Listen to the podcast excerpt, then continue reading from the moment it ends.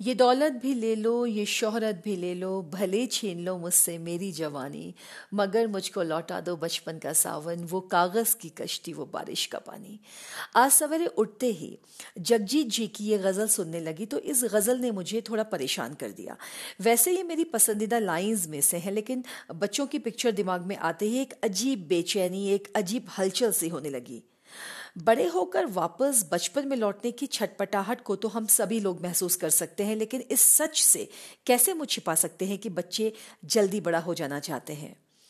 इसी विषय पर कुछ छोटे छोटे टिप्स के साथ आज मैं हूँ आपकी दोस्त बारिश।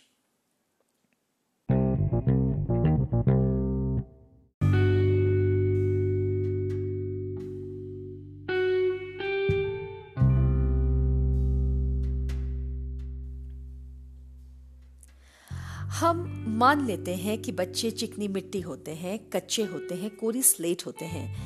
बिना तर्क के इन बातों को मान लेना भी तो न्याय संगत नहीं है ना? बच्चों की इस दुनिया में शिरकत में ही एक संजीदगी है। ये मानना बिल्कुल गलत है दोस्तों कि उनकी अपनी एक अलग दुनिया है, बल्कि इसके ठीक उलट मैं तो कहूँगी कि बच्चे उसी दुनिया का हिस्सा हैं जिसमें हम रहते हैं। और अपनी समझदारी के अनुसार वो दुनिया के हर मसले में हिस्सा तो लेते ही हैं, साथ ही हर चीज़ को लेकर उनकी एक राय भी होती है। बच्चों की मशहूर पत्रिका चकमक के संपादक रह चुके श्री सुशील शुक्ल की इस बात से मैं शत प्रतिशत सहमत हूँ कि बड़े हमेशा बच्चों के बारे में अपना निर्णय सुनाने के मूड में रहते हैं। आपको अपने आसपास के लोग कहते मिल जाएँगे कि बच्चे मोबाइल में घुसे रहते हैं, कि बच्चे किताबें नहीं पढ़ते, कि बच्चे फला नहीं करते। अब शिक्षा का ही मसला ले लीजिए। कितने साल पढ़ना है, क्या पढ़ना है, कितने वक्त पढ़ना है, परीक्षा कैसे होगी, कब होगी? समूची व्यवस्था समझदार बड़ों के हाथों में है। और बड़ों की इस, बनाई इस व्यवस्था में फेल कौन होता है? बच्चे ही ना। एक घड़ी कैसे चलती है? एक खिलौना हाथी कैसे चलता है? एक खिलौना कार कैसे भागती है? जब बच्चे ये बाहर से देखकर समझ नहीं पाते तो वो इन रहस्यों को सामान के अंदर ढूंढते हैं, यानी वो घड़ी या खिलौनों को तोड़ देते हैं। मतलब ये कि वो समझना चाहते हैं।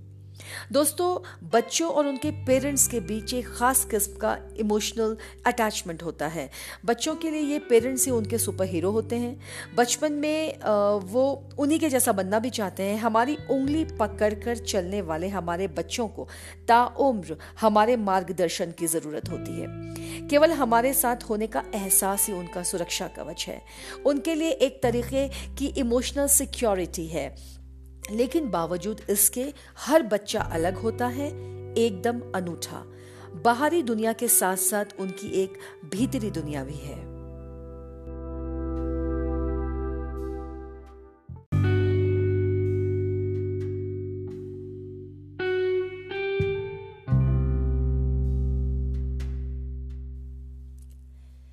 हमें ये बात एक्सेप्ट करनी होगी कि हर बच्चा अपने अपने स्तर से समझदार है, संवेदनशील है, तर्क करना जानता है, लेकिन हम बड़े लोग, उनके लिए एक आर्टिफिशियल वर्ल्ड बनाना चाहते हैं। जीवन की बातें उनसे साझा नहीं करना चाहते। कितना सही कहते हैं सुशील शुक्ल जी कि हम बड़े लोग अक्सर दुनिया की तमाम चीज़ों को, बातों को एक ऐसी उम्र तक बताने से बचाए रखते हैं जो बच्चों की लाइफ में कभी आती ही नहीं है। हम एक तरह से एक भरा पूरा जीवन बच्चे के लिए अपने भर स्थगित किए रहते हैं। जबकि सच तो ये है कि बच्चों से हमारा रिश्ता हमेशा दोस्ताना होना चाहिए।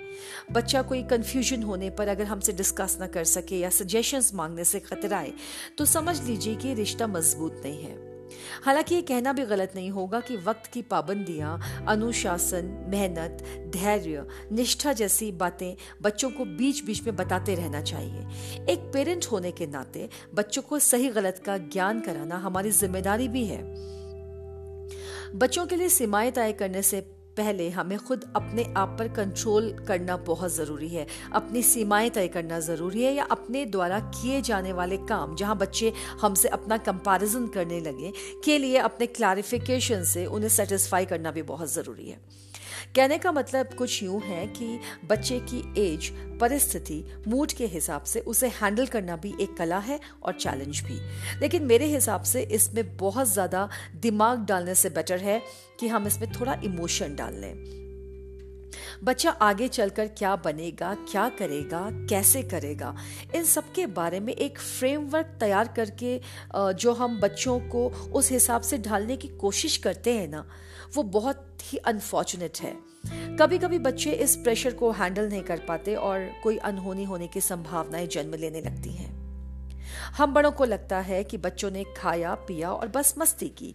हम बड़े ये सोचते हैं कि उनके पास काम ही क्या है, पढ़ना, खाना और सोना। उन्हें हमारी तरह ना कोई तनाव है, ना कोई चिंता।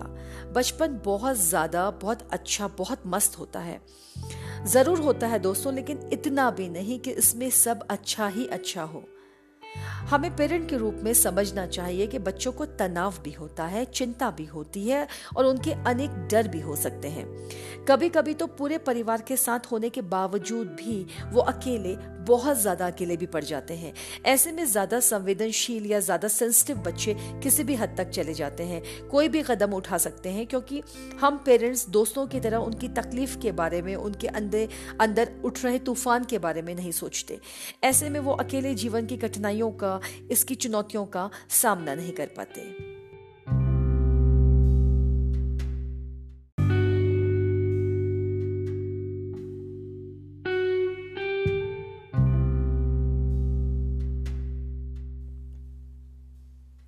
उड़ने तो परिंदों को अभी शोक हवा में, उड़ने दो परिंदों को अभी शोक हवा में, फिर लौट के बचपन के जमाने नहीं आते। लेकिन दोस्तों, बच्चों की को सिर्फ़ रोटी चावल, दाल सब्ज़ी, अंडे, मटन, चिकन, बर्गर, मोमो खिलाने और स्कूल की फ़ीस भर देने से हम अच्छे पेरेंट्स नहीं बन सकते हैं। बच्चों को ज़िंदगी से लड़ना और चुनौतियों का सामना करना सिखाना होता है। अब आप सोचेंगे, ये कोई सिखाने वाली बात है। पर दोस्तों, मैं कहती हूँ, बिल्कुल है। हम बड़े लोग ये भूल जाते हैं कि अपने अपने बचपन में, इमोशनली, हम लोग कब कब और किस हद तक कमज़ोर पड़े थे कब टूटे थे और फिर कैसे संभले थे। फिर आज की पीढ़ी के बच्चों के सामने तो चुनौतियाँ बहुत अलग तरह की हैं। मोबाइल फोन्स की आ, उनकी वर्चुअल लाइफ में आ, बहुत बड़ी इंपॉर्टेंस भी है। आधे तनाव और इमोशनल मसले तो इसी छोटी सी डिवाइस के पैदा किए हुए हैं। पढ़ाई का प्रेशर है बहुत ज़्यादा कंपटीशन भी है। उसी सीमा तक आज के बच्चे सेंसिटिव भी हो गए हैं। हमारे समय में या हमारे पेरेंट्स के बचपन में तो जूता, डंडा, थप्पड़, हर मर्ज की दवा थे। हम लोग पिट कर सुधर भी जाते थे या फिर बिगड़ जाते थे। तब पेरेंट्स शायद ये नहीं समझते थे कि मारना पीटना सोल्यूशन नहीं है।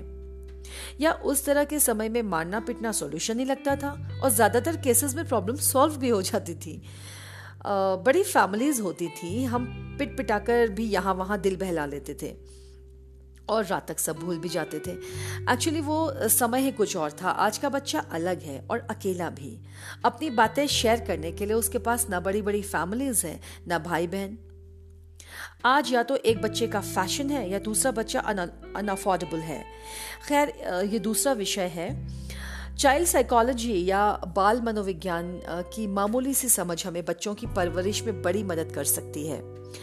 बच्चों से ये उम्मीद करने की जगह कि वो आपको रिस्पेक्ट कर रहे हैं, पहले आपको उनकी रिस्पेक्ट करनी सीखनी होगी। उनकी बातें सुने, उनका सम्मान करें, उनके फ्रेंड्स के सामने उनकी बेइज्जती ना करें। उनके दोस्तों की तो बिल्कुल भी नहीं। लाड़ प्यार के साथ डिसिप्लिन भी बहुत ज़रूरी है, लेकिन ज़िद्दी बच्चों का तो एकमात्र इलाज ही प्यार है। बच्चों को हम जिस काम से रोकना चाहते हैं, वो खुद उनके सामने ना करें। अपने बड़े हो जाने को तो खैर बिल्कुल भी एक शील्ड की तरह इस्तेमाल ही ना करें।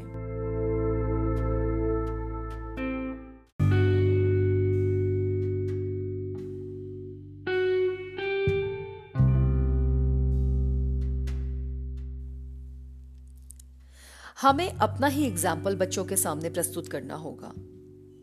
बच्चों के बुरे बर्ताव के वक्त तुरंत उनके बर्ताव से भी बुरा रिएक्शन ना दें। बच्चों की बात सुनी जानी चाहिए उन्हें तवज्जो भी दी जानी चाहिए उनके कामों उनकी चीज़ों में दिलचस्पी दिखाई जानी चाहिए। आ, उनको घर के समाज के कामों में हाथ बटाना भी सिखाना चाहिए। प्यार बच्चे का अधिकार तो है ही उन्हें जीतने का हथियार भी है। हमारा खराब व्यवहार बच्चे को किसी भी हद तक जाने को मजबूर कर सकता है। बच्चे की उदासी और अकेलेपन पर ध्यान देना ज़रूरी है।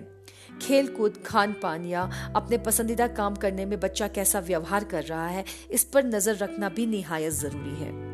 अगर वो परेशान है तो उस परेशानी का कारण पूछे। बच्चों को कहानियाँ सुनाएँ painting dance acting writing singing जो उन्हें पसंद हो उन्हें सिखाएँ। उनका हौसला बढ़ाएँ।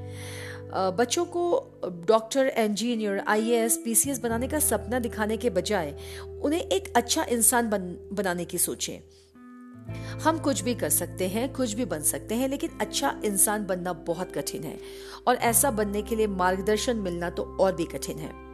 अच्छा साहित्य पढ़ना भी बच्चों को एक अच्छा इंसान बनाने में मदद करता है। तो आइए दोस्तों अपने अपने बच्चों के साथ एक हेल्दी कनेक्शंस बनाएँ। पॉजिटिव बिहेवियर को प्रोत्साहित करें। उन्हें कुछ चॉइसेस दें। उनके लिए पनिशमेंट और रिवॉर्ड दोनों तय करें। उनका टाइम टेबल बनाएँ। एक परिवार की तरह खाना खाएँ। उनके साथ बातें करने और खेलने का वक्त निकालें। उनके हुनर को विकसित करें। उनकी तारीफ़ भी करें। फिर देखें, उन्हें अपनी बातें शेयर करने के लिए किसी खास दोस्त की ज़रूरत कभी नहीं होगी। तो आज ही अपने बच्चों के दोस्त बन जाएँ। और मुझे इजाज़त दें। आपसे फिर एक बार मिलने की। Next Wednesday with something even more interesting till then keep the faith